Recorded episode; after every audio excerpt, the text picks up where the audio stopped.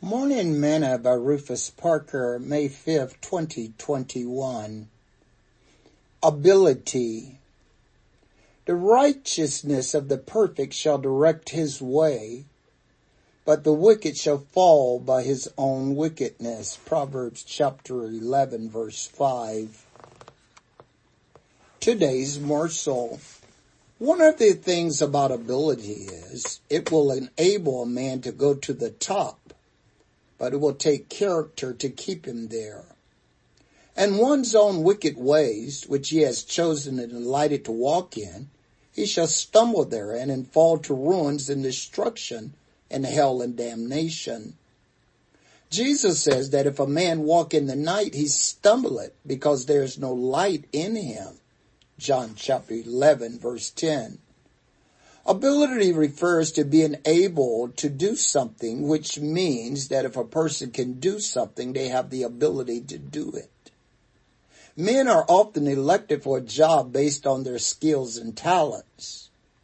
The good man, not blinded by passion, follows a safe and direct path of life. But the wicked, led by his own evil propensity, and losing the light of conscience stumbles and falls. And an highway shall be there, says Isaiah, and a way, and it shall be called the way of holiness.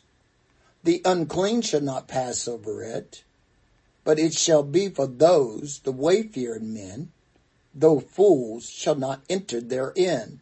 Isaiah 55, 38. Remember, ability can get you to the top, but it takes character to keep you there. Sing this song with me today. Oh, there's a highway to heaven. None can walk up there but the pure in heart. Oh, there's a highway to heaven, walking up the King's highway. Thought for today, and an highway shall be there, and a way, and it shall be called the way of holiness.